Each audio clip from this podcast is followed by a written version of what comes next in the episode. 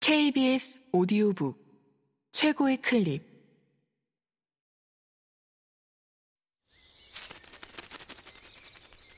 KBS 오디오북.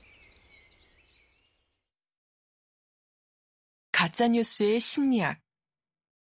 박준석 지음 성우 배아경 읽음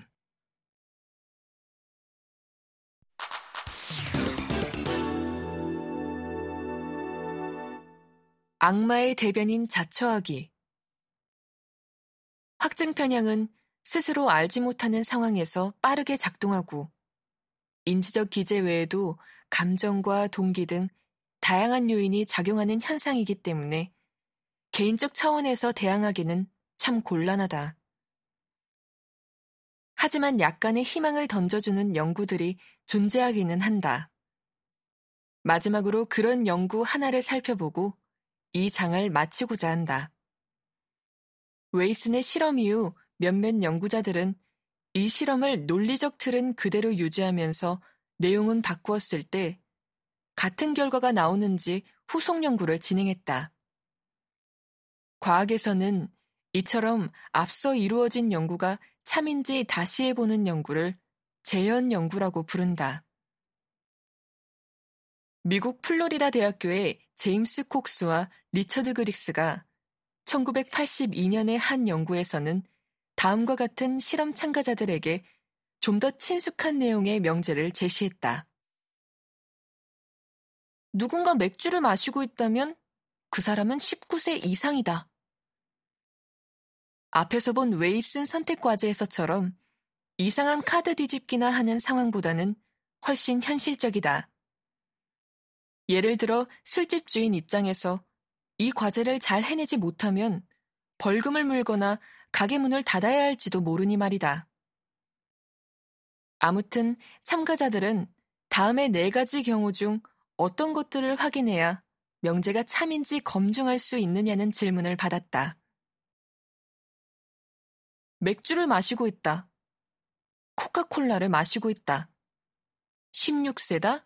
22세다. 여기서 웨이슨의 원실험과 마찬가지 논리를 적용하면 네 가지 중 맥주를 마시고 있다와 16세다가 참인지 확인해야 한다. 즉, 맥주를 마시고 있으면 그 사람은 19세 이상이어야 하고 16세면 그 사람은 맥주를 마시고 있어서는 안 된다. 이 네 진술의 논리값은 원실험과 완전히 같다. 하지만 놀랍게도 이렇게 내용만 바꾸어 제시했을 때 사람들이 보여준 정답률은 74%에 달했다고 한다.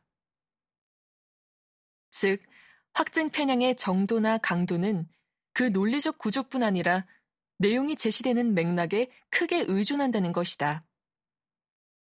적어도 이 책을 읽고 있는 독자들이라도 스스로 어떤 사안, 특히 민감한 사안에 대해 어떤 견해를 갖게 되었다는 느낌이 들었을 때 그 견해에 의도적으로 도전해보는 습관을 들이면 도움이 될 것이다. 스스로 악마의 대변인을 자처하는 것이다. 좀 더 구체적으로는 자신의 믿음에 도전이 될 만한 사례와 논증을 만들어 보는 것이다.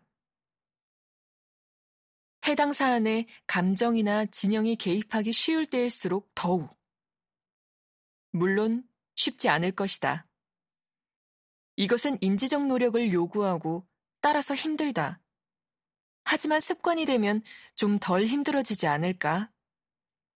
자신의 견해가 꼭 바뀌지 않더라도 논리를 더 가다듬고 논리 정연하게 만드는 효과가 있을 것이다.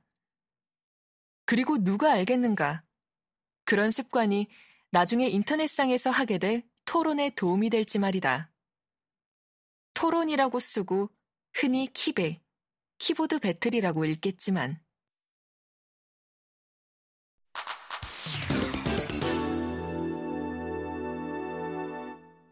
이 인지적 구두쇠 생각하지 않으려 한다. 생각은 공짜가 아니다. 모든 것을 돈으로 치환시키는 건 참 잔인한 일이지만 노골적으로 말하자면 생각도 일종의 돈이다. 때로는 말 그대로 그렇다. 직장에서 생각을 흔히 억지로 끌어내서 종이나 컴퓨터에 옮기고 그 대가로 돈을 받는 것이 많은 사람들이 직장에서 하는 일 아닌가. 물론 누구나 그런 일을 하는 건 아니지만 말이다. 그런데 이렇게 노골적으로까지 이야기하지 않더라도 생각은 일종의 자원이다. 사실 심리학자들은 인지적 자원이라는 말을 대놓고 논문에서 사용하는데 이건 비유가 아니라 말 그대로 자원이라는 의미다. 그런데 자원이란 무엇인가? 검색 엔진에서 자원을 키워드로 놓고 검색하니 인간 생활 및 경제 생산에 이용되는 원료로서의 광물, 산림, 수산물 따위를 통틀어 이르는 말이라는 결과를 준다. 여기서 원료라는 말을 좀 더 넓게 해석해서 무형의 것도 포함한다고 본다면 생각도 자원에 포함시킬 수 있는 셈이다. 필자는 여기서는 유용하면서 그 양이 제한된 것 정도의 의미로 자원이라는 말을 사용하고자 한다. 생각, 즉, 인지적 자원이 제한되어 있다는 아이디어는 놀랍게도 20세기에 와서야 학문회장에서 제대로 논의되기 시작한 것 같다. 이를 처음 제안한 사람은 경제학자이자 인지과학자인 허버트 사이먼으로 알려져 있다. 사이먼 본인은 수많은 학문적 업적을 남긴 천재로 1975년에는 수학 분야에서 권위 있는 상인 튜링상을, 1978년에는 노벨 경제학상을 수상했으니 일반인보다는 상당히 큰 인지적 용량을 가진 사람이었음에 틀림없다. 하지만 그의 인지적 자원도 제한되어 있기는 했을 것 같다. 아무튼 그런 놀라운 인지적 용량을 가졌던 사이먼은 제한적 합리성이라는 개념을 처음 제안했는데 이는 그때까지의 경제학에서 가정되던 합리적 인간의 모습, 즉 무제한적인 합리성을 가지고 항상 최적의 선택만을 고집하는 인간은 현실에 존재할 수 없음을 의미하는 것이어서 그 파장이 컸다고 한다. 그때까지 경제학자들이 그런 생각을 못했는지 안 했는지 문외 아닌 필자로서는 참 의문스럽지만 어쩌면 콜럼버스의 달걀 같은 것 아니었을지. 아무튼 인간의 합리성이 제한되어 있다면 사람들은 최선이 아닌 지적 용량의 한계 안에서 가능한 가장 좋은 선택을 내려야 한다는 결론에 도달한다. 이 아이디어는 경제학뿐 아니라 인간의 사고 과정을 연구하는 하위 분야인 인지 심리학에도 큰 영향을 끼쳤다.